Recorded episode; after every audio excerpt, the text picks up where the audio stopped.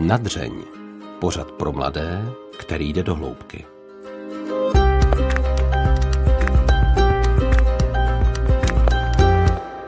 I 15 minut v lese denně má smysl. To je moto mého dnešního hosta, kterým je Martina Holcová. Původním vzděláním humanitní environmentalistka se před šesti lety vydala s mužem a dětmi do Finska, kde se seznámila s konceptem lesní mysli. Dnes je jedinou lektorkou tohoto směru ve střední Evropě. Lesní mysl tak pomalu zapouští kořeny i u nás v Česku. Jak se skrze přírodu vrátit k sobě samým, jak znovu objevit rovnováhu a využít toho, co nám les nabízí pro zdraví těla i duše. Nejen o tom bude řeč v dnešním díle, u kterého vás vítá Hana Kašpárková. Marťo, vítej. Ahoj. Už jsi dnes byla v lese? Byla. A jaký to bylo? Byli jsme s mužem, prošli jsme se a ještě předtím jsem ráno byla běhat, ale to výjimečně, protože jsem vstala tak kolem 6. hodiny, tak jsem se vyběhla krátce. Já se na to ptám kvůli tomu motu, který zaznělo v úvodu, uh, proč má těch 15 minut denně smysl? Já jenom chci říct na úvod, že jsem si dneska, dneska užila strašně moc vůně. Ten les neuvěřitelně voní bezem, lípy začínají kvést a e, tím, že vlastně jsem se pět roků věnuju lesní mysli, tak jeden z těch e, dopadů, které to má na mě, že si daleko víc uvědomuju, toto všechno, vlastně používání smyslu. A jinak 15 minut denně v lese je moto, které jsem si vytvořila, když jsem se s lesní myslí potkala před pěti lety nebo šesti. A e, roztrhl se pytel s vědeckými výzkumy, které se zaměřují na dopad e, e, přírody na zdraví a psychiku člověka a ty výzkumy jednoznačně ukazují, že, že nám to dělá dobře že ten les eh, ve chvíli, kdy v něm člověk stráví byť prostě těch 10-15 minut, tak snižuje krevní tlak eh, a tak dále. Já, já tady tohle to přesně neumím, to je lepší si nějaký takový výzkum vyhledat nebo si to přečíst, protože já v tom přesně nejsem dobrá tady v tomto to vlastně, že nám les a příroda dělá hmm. dobře, tak to vlastně intuitivně cítím a jak říkáš, tak to už potvrzuje spousta výzkumů. Čím to podle tebe je? Já si myslím určitě, že je to tím, že vlastně jsme v lese doma, že ve městě žijeme krátce eh, a, a že jsme přizpůsobeni na to být vlastně součástí přírody nebo být tou přírodou. Takže my máme ty naše smysly přizpůsobené spíš tomu pobývání v přírodě, než, než pobývání ve městě. Můžete se sami sebe zeptat, co se s vámi děje, když vstoupíte do lesa a potom, co se s vámi děje, když z toho lesa se přesunete do města. Myslím si, že ta odpověď je jasná, že ten les nám způsobuje nějaké sklidnění, ale to si každý odpoví sám. Já vždycky na začátku se tady na tuto otázku, tuto otázku kladu lidem, který přichází na nějaký workshop nebo kurz a je nádherné, krásné vidět to, že každý vlastně odpoví něco jiného. Že ta odpověď není univerzální, že někomu se zbystří smysly, někdo má pocit, že se může víc nadechnout, někdo má pocit, že ty myšlenky, které pořád běhají hlavou tam a sem, takže najednou eh, vlastně odplynou a zůstanou tam ty jenom podstatné.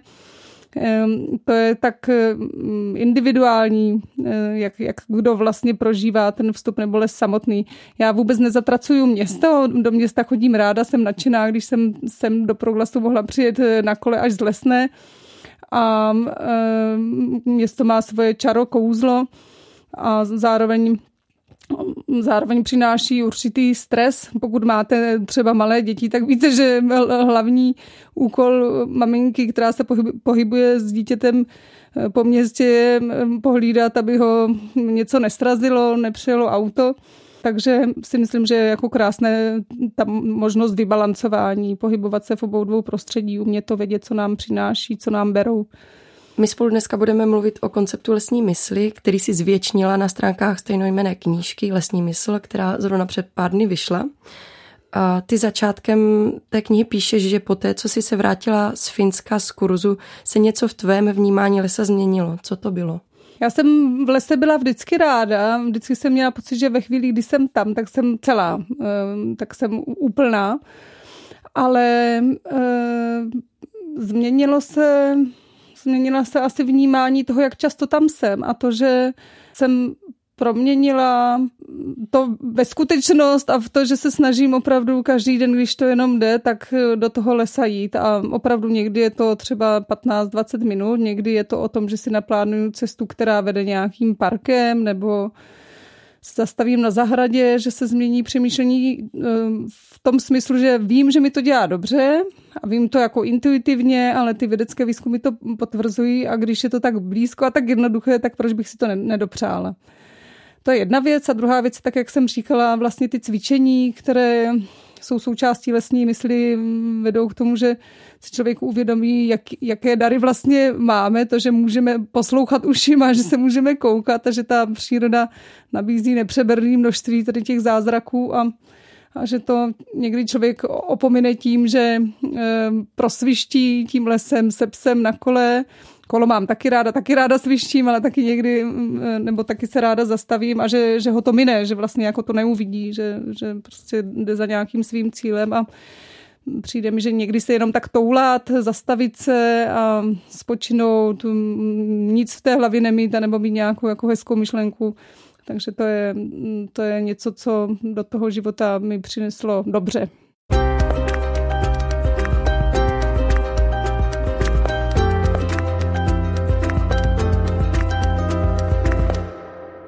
Já teď budu citovat z tvé knížky. Všemožné myšlenky se zastavily, sklidnila se hlava i tělo a já začal do detailu vnímat vše kolem sebe. Půdu pod nohama, vodu v potoce, vítr v korunách stromů, vůně i zvuky. Tak jako nikdy předtím, byl i nebyl jsem na to sám. Bylo to jako návrat do bezstarostného dětství. I během dalších cvičení jsem si uvědomil, že mé myšlenkové pochody jsou zcela jiné, čisté, soustředěné, radostné. Tohle napsal jeden z účastníků tvého kurzu. Co to tedy je, ta lesní mysl? Lesní mysl je koncept, který pochází z Finska a pomocí jednoduchých cvičení, které vedou eh, k tomu, aby člověk trénoval dovednosti, které potřebuje k životní rovnováze.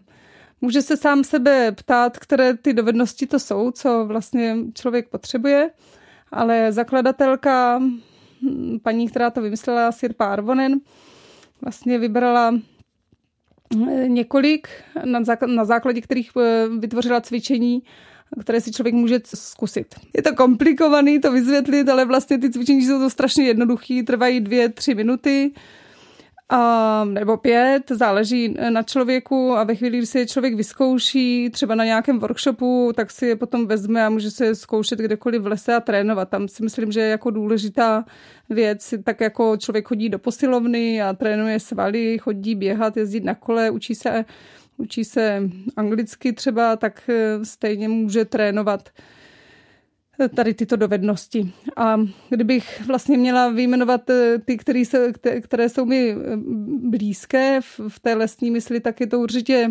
zvědavost, jako dovednost, v dobrém smyslu zvědavost, schopnost být eh, být teď a tady, to, to je teďka moderní téma, být v přítomnosti, umění hledat to dobré, v nás a kolem nás, protože je toho na světě spoustu, spoustu co nefunguje, ale jsou je i spoustu hezkých věcí, které, když se na ně člověk zaměří a, a umí je vidět, tak má příležitost každý den se radovat. A další, další ta dovednost, kterou mám moc ráda, jako nebát se otázek, nebát se klást si otázky a hledat na ně odpovědi. A tady, tady na, na tyto témata jsou zaměřená cvičení, jednoduchá, která jsou v lese a která právě vedou možná k, nějaké, hm, k nějakému tréninku životní rovnováhy. Jak to vypadá prakticky? Třeba si zmínila to umění hledat to dobré. Jak třeba takové cvičení vypadá? Tak já se s váma podělím o cvičení, které mám moc ráda, jednoduché, které můžete vyzkoušet sami. Můžete vzít do lesa přítele, přítelkyni, kamaráda, babičku, mámu, rodinu.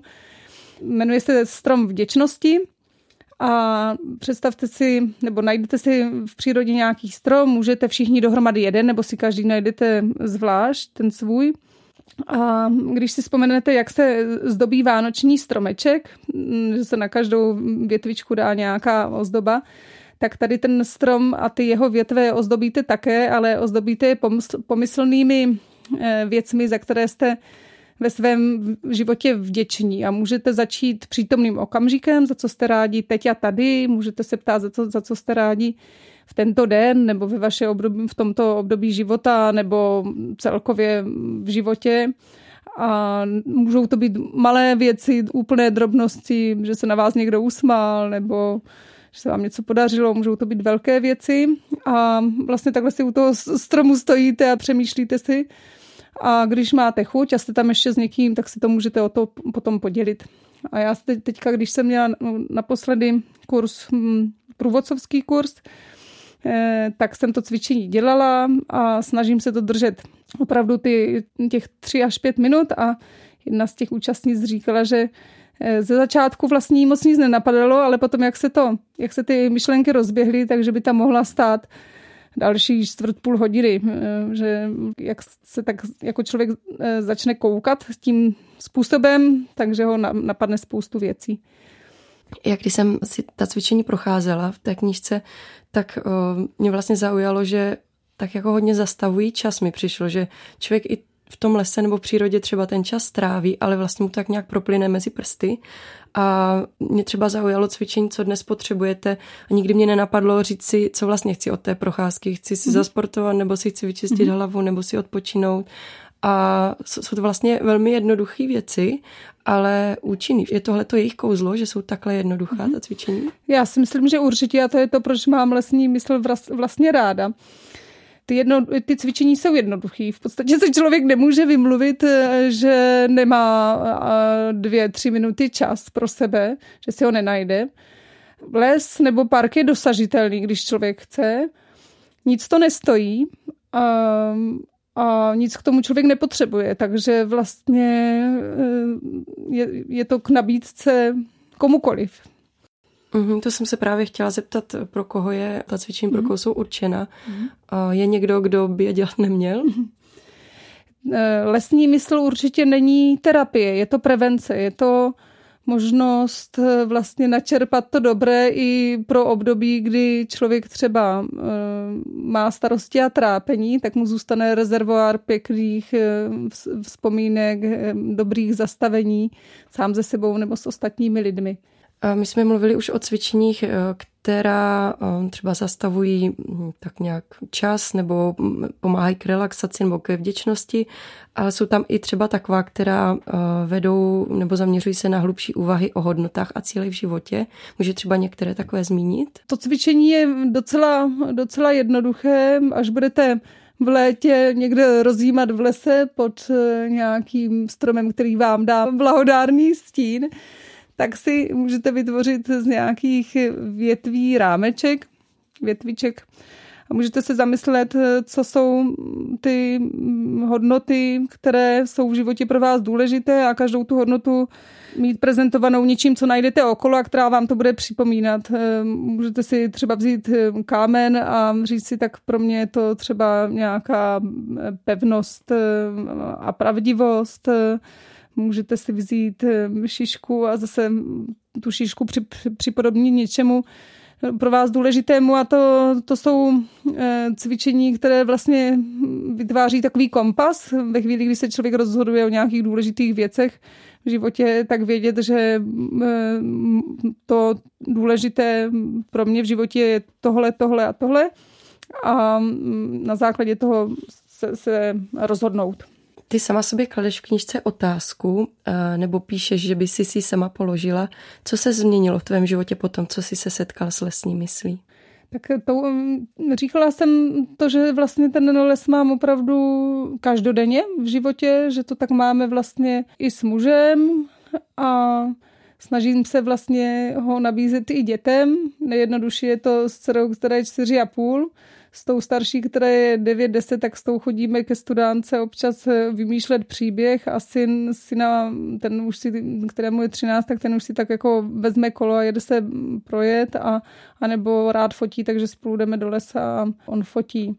To je jedna věc. A druhá věc je, že vlastně mi to přišlo natolik um, užitečné, smysluplné, že jsem se rozhodla, že lesní mysl nějakým způsobem uh, představím i tady v českém prostředí a no, zatím je spoustu úsilí a práce.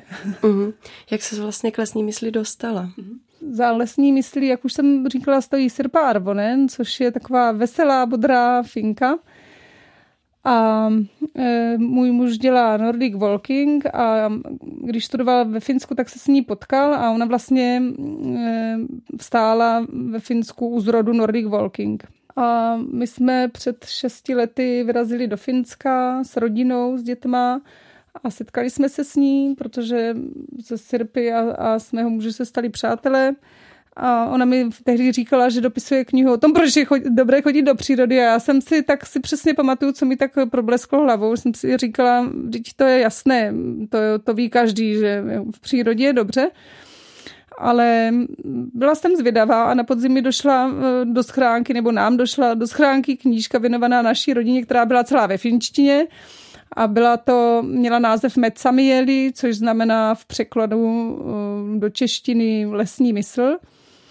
A já jsem tou knížkou list, listovala, říkala jsem si, že bych byla strašně ráda, abych jako věděla, co tam je napsaný.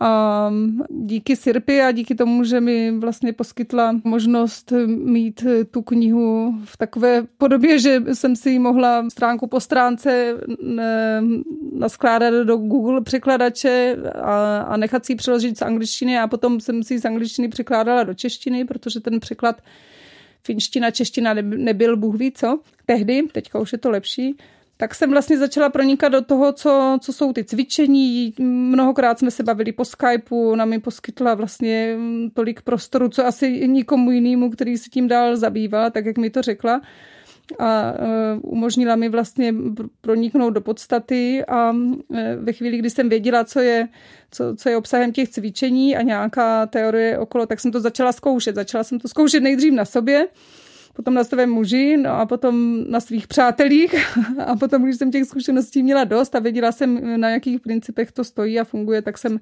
to nabídla širší veřejnosti.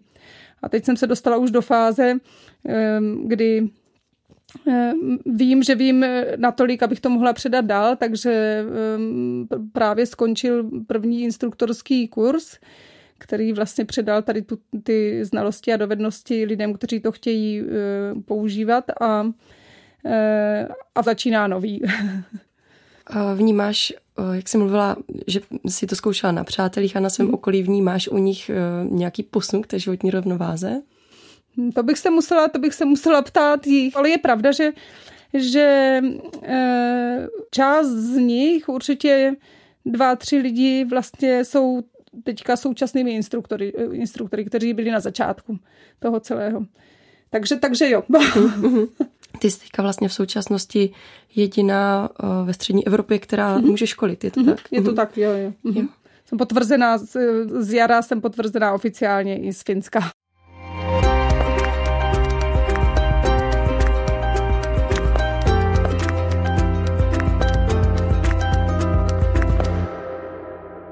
Když jsme se bavili o tom, že uděláme tenhle rozhovor, eh, tak jsem ti říkala, protože ta knížka vyšla vlastně nově, mm-hmm. aby si, když tak rozmyslela, co chci říct a co nevyzradit, naopak, mm-hmm. aby ti to třeba nějak nepokazilo um, živnost, nebo jak to mhm. říct. A ty jsi mi říkala, že, že tohle je něco, co chci šířit mezi lidi i bez, eh, bez ohledu na jakékoliv mm-hmm. nevím, finance nebo mm-hmm. podobně. Vnímáš to jako svůj úkol? Asi jo, říkala jsem si, že vlastně mám všechny, všechny předpoklady pro to, abych to mohla udělat eh, a, a že je to nějaká teďka životní fáze, ve které ty podmínky jsou takové, že, že si to uh, můžu dovolit. Mhm, Když nad tím přemýšlím, tak to moje přání je, Eh, aby ten les se dostal tam, tam, kde udělá dobře, takže si dokážu představit, eh, že se promění vnímání nejen, nejen moje, ale třeba lidí, kteří pracují v nemocnicích nebo ve vězeňství, ve školství, takže vlastně toho lesa vlastně nám do toho běžného každodenního dne při, přibude, že to bude tak, že lidé budou moct chodit o, pauzách v práci, třeba se nadechnout ven a bude se myslet na to, až se budou stavět nějaké nové prostory, že, eh, že je dobré tam ty stromy mít. Já vlastně bydlím na Lesné v Brně, což je mm, vtipné v tom, že Lesná je postavená po mm, finském eh, vzoru, eh, sídliště Tapiola, Takže já si vůbec, i přesto, že je to panelové sídliště, nemůžu stěžovat, protože tam jsou ponechané obrovské prostory mezi domy a je tam spoustu stromů. A že si, no, to, to přání je prostě to, aby se to dostalo tam, kde, tam, kde les udělá dobře. Ve Finsku se tady ten koncept už využívá i v různých oblastech. Mm-hmm. Dočetla jsem se, že třeba v onkologii, v práci, sociální práci, mm-hmm. v, mhm. v pečovatelství a podobně. Jak se dá tahle věc využít v těchto mm-hmm. oborech? Já jsem třeba teď měla na průvodcovském kurzu, který je kratší než ten instruktorský, tak jsem měla například paní, která je z fakultní nemocnice Hradce Králové a doprovází rodiče kteří mají v nemocnici děti, které jsou na tom hodně špatně, mm, třeba s nějakým smrtelným onemocněním. A ona mi teď psala, že vlastně se jí daří, protože už s těma lidma i tak chodí ven, s těma rodičema, kteří jsou denodenně a v té nemocnici a zažívají náročné chvíle, tak se jí daří eh, s nimi chodit ven a zakomponovat eh, i do těch procházek ty cvičení lesní mysli. A měla jsem eh, tam dalšího člověka, paní, která pracuje s lidmi z Kociánky, tady brněnské, která mi psala taky, že se, že se jí daří, že vyzkoušela nějaká cvičení se svými klienty, takže podle toho, jaký ten člověk je, jak to uchopí a co vlastně dělá, tak podle toho se mu daří v, v určité míře tu lesní mysl a ty cvičení do té práce zapojit. Mm-hmm. My jsme zmínili jenom některá ta cvičení, tak mm-hmm. jenom chci říct, že je jich velká spousta. Mm-hmm. A chci se ptat ještě, když opravdu do toho lesa třeba někdo vytížený nemůže za ten den nebo i třeba za týden nenajde si čas, dá se to nějak nahradit?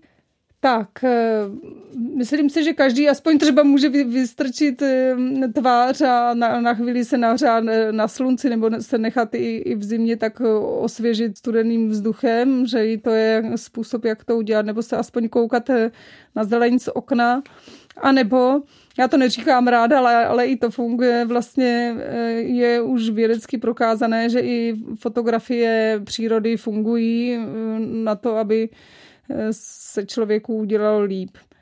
Takže eh, dát si, dát si fotografii třeba nějakého místa, kde jste byli nedávno, které máte spojený s, hezkým, s hezkýma vzpomínkama, dát si našetřič mobilu nebo počítače, nebo nějakou hezkou fotku si ozdobit místnost, ve které jste, tak eh, i, i to má účinek.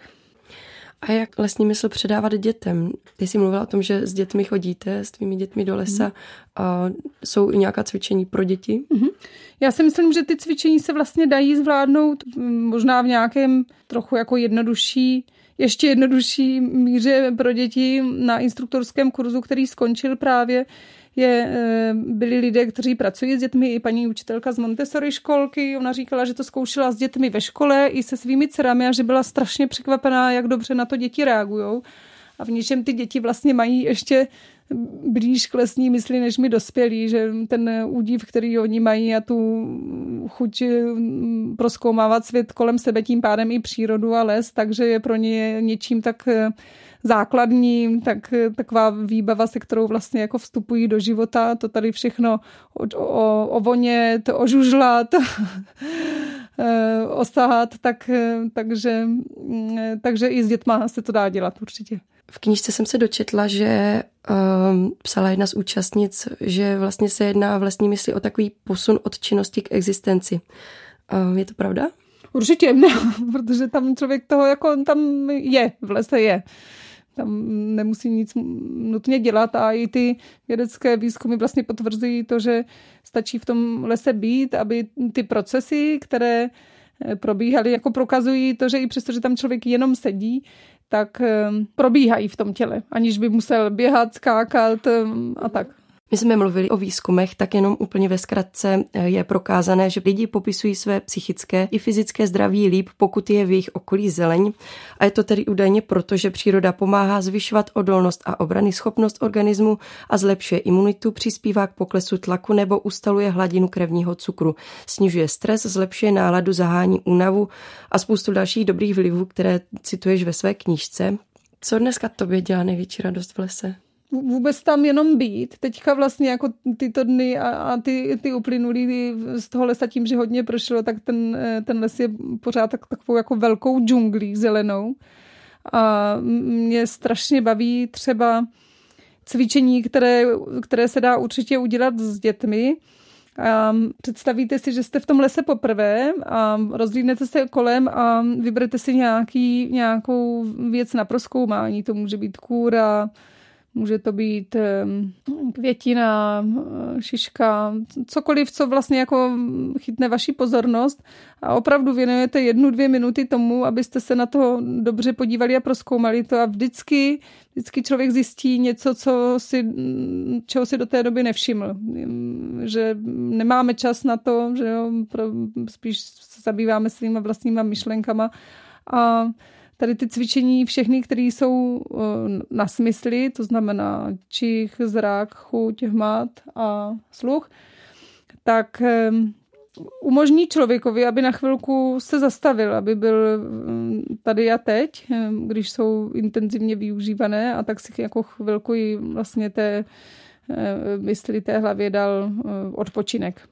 Ale není to určitě jenom o mysli jako takové, ale i o těle a o tom, že ta dnešní doba je hodně celá zaměřená na, na hlavu a, a na myšlenky a sezení u počítače, koukání do telefonu vlastně jako vyžaduje nějaké jako myšlenkové procesy. Ale e, obrovskou moudrost v sobě ukrývá tělo, takže lesní mysl určitě vlastně se zaměřuje i na nějaké vnímání Eh, z těla a toho, co nám to tělo říká. A, a jednoduché krásné cvičení, které vlastně ani není cvičením, je se opravdu zeptat těsně předtím, než do toho lesa člověk vyrazí, jak se mám a co teď potřebuji. A, a i přesto, že chodíte prostě každý den v úterý běhat, tak možná zjistíte v ten okamžik, když se zeptáte, že dneska na běh určitě nemáte a že by stálo za to možná se jenom prostě posadit na nějaký pařez, nebo se jenom tak toulat, nebo možná zavolat nějakému sousedovi, protože máte chuť prostě se bavit s někým jiným.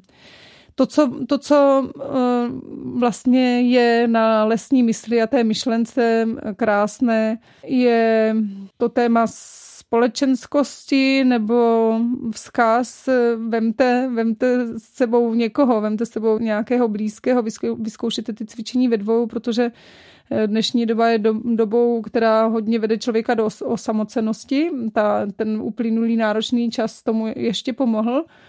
A e, Sirpa mi vykládala třeba, že po té první knize, kterou ona napsala, která je plná vědeckých výzkumů a tady těch cvičení a nějaké teorie, takže se jí ozývali lidé, e, kteří děkovali, protože říkali, že vlastně dětství strávili v lese, ale že teďka třeba nenacházeli už tolik motivace a odvahy se tam vracet, ale že ty, ty to množství těch vědeckých výzkumů, které v té knize jsou v kombinaci s těma cvičeníma jim dalo znovu odvahu, ale i odvahu toho říct někomu jinému, takže prostě jsou třeba lidé, kteří, kteří se takhle domluvili v nějaké čtvrtí a chodí společně a čím je člověk asi starší, tak tím víc jako je rád, protože třeba je to o tom, že má i obavu, že někde zaškobrtne, spadne v zimě ale že se z toho stal takový vlastně jako zvyk, návyk, dobrý návyk, že jim to, tohle přineslo do života. A myslím si, že to je vlastně jedno, jedno krásné téma lesní mysli. To podělit se eh, s těmi druhými o, o, nějaké své myšlenky, o pohledy na věc a udělat tak jeden druhého trochu bohatším, protože Hmm, každý máme svoje přemýšlení, ale když na vás, do vás někdo tak jemně šťouchne a rozšíří ten váš pohled, tak to vůbec není špatně. Ty i tu svoji knížku mimo jiné věnuješ všem, kteří hledají odvahu. Ono to vlastně chce hodně odvahy, třeba jenom na hodinu vypnout telefon už dneska. To... No, určitě. Mm. No, určitě a odvaha žít ten život tak, jak by člověk rád, tak je důležitá a taky je potřeba.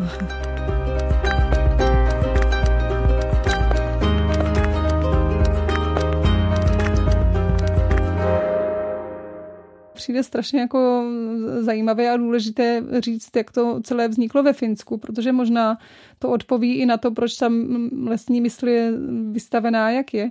Sirpa Arvonen mm, byla velice eh, činorodou ženou a je pořád, ale v určitý okamžik v jejím životě, a myslím si, že to bylo tak před deseti lety, doktoři zjistili, že má nevyléčitelnou nemoc.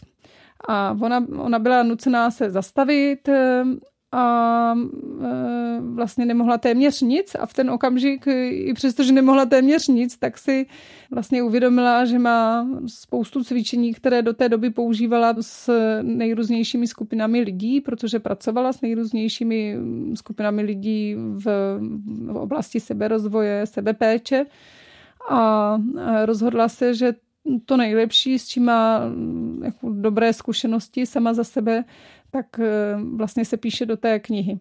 Takže eh, zároveň vlastně byla postavená mezi ty mm, před existenciální otázku, jestli mm, tady třeba za pár dní let bude, nebude. A, a myslím si, že vlastně vypíchla eh, to, co v ten okamžik považovala za v životě za to podstatné, co, na co bychom neměli zapomínat. To znamená mm, tu schopnost být v přítomnosti, a tolik se netrápí tím, co bylo nebo co bude. E, potom jako schopnost se ptát sám sebe a hledat odpovědi na otázky a schopnost e, hledat a nacházet v životě to dobré v sobě, v ostatních, v okolí. Jedno cvičení, které je třeba z těch, e, které patří do, toho, do té oblasti toho sebesetázání, tak je jednoduchá otázka, kterou si můžete vzít, až půjdete v nejbližší době někam do lesa nebo do parku. Co nejlepšího se děje ve vašem životě dnes nebo v to, tady v tomto období a čím jste z toho dosáhli. A za tím cvičením je vlastně jako snaha poukázat na to, že každý má nějaký vnitřní zdroj, o který se může opřít a vlastně si ho takhle, si na něho posvítit, vědět o něm, takže ve chvíli, kdy Eh, třeba se člověk dostane do nějakých eh, nesnází, tak bude vidět, aha, ale tohle to já umím a tohle to vlastně o to se můžu opřít. A, a to je, myslím si, že to je důležité pro to, aby člověk eh, život zvládl, prožil dobře. Když vlastně z lesa tolik čerpáme, dlužíme mu něco zpátky? Mm-hmm. Já myslím, že určitě. Že vlastně moje takové nějaké jako skryté přání je, že mm, aby, aby vlastně ten, ta lesní mysl přinesla i, i takovou větší starost a, a péči o to, co se děje okolo, co se děje s lesem, nelhostejnost. Marťo, je pro tebe lesní mysl cíl nebo cesta? Mm-hmm. Cesta, myslím si, že určitě cesta. Já ten za pět roků se posunu někam dál, ale jako v tento okamžik vlastně mi to dává pro mě smysl, to vlastně předat dál a, a umožnit tak lidem, aby jim to udělalo stejně dobře, jako to v životě udělalo mě. A napadá mě teďka, protože sedíme v proglase, tak já jsem, já dočítám knihu, eh, která se jmenuje eh, Odvaha ke svobodě. Je to od Jana Sokola, což byl můj profesor na Karlově univerzitě, když jsem studovala. Chodila jsem k němu na úvod do filozofie. A teďka v té knize je moc hezká, moc hezká pasáž. Ten člověk, který se ho táže, tak se ho ptá, jak, jak s vírou. A on odpovídá, je to křesťan taky, a odpovídá a říká, pokud někdo potřebuje první pomoc a je opravdu ztracený, tak je dobré si vzít lupu a jít do lesa, a nebo pokud toto nepomůže, tak se ještě podívat na malé miminko. Ten vzkaz je tam krásně vetkaný tady, tady do toho, že to je, mm, ať si člověk ve finále myslí, co chce, tak to jsou zázraky, které prostě kolem sebe máme. Marť, mám poslední otázku, dáváme ji každému z našich hostů. Co bys sama sobě poradila, kdyby ti bylo znovu 20? Poradila bych ptát se, ptát se sám sebe, sama sebe, hm, co, co bych ráda a bez ohledu na to, co, jaký tlak nebo konvence vytváří společnost, jít si vlastně tou svojí cestou, svýma vlastníma rozhodnutíma. Říkám, že se neradit a neposlouchat moudřejší, starší, ale, ale brát to vždycky, prosit to vždycky svým vlastním přemýšlením a ptaním se, jestli je to něco, co vlastně zapadá do mého přemýšlení, do mého přání, jak chci žít. Marto, moc díky za rozhovor. Já taky děkuji. Ahoj. Poděkování patří také Anešce Věviorkové a Antonínu Kánskému, kteří na pořadu spolupracovali. Pěkné léto a mnoho inspirativních chvil v přírodě přeje a loučí se Hana Kašpárková.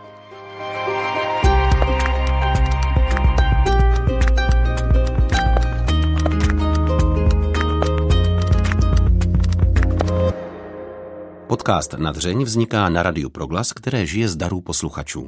Pokud nás chcete podpořit, budeme rádi.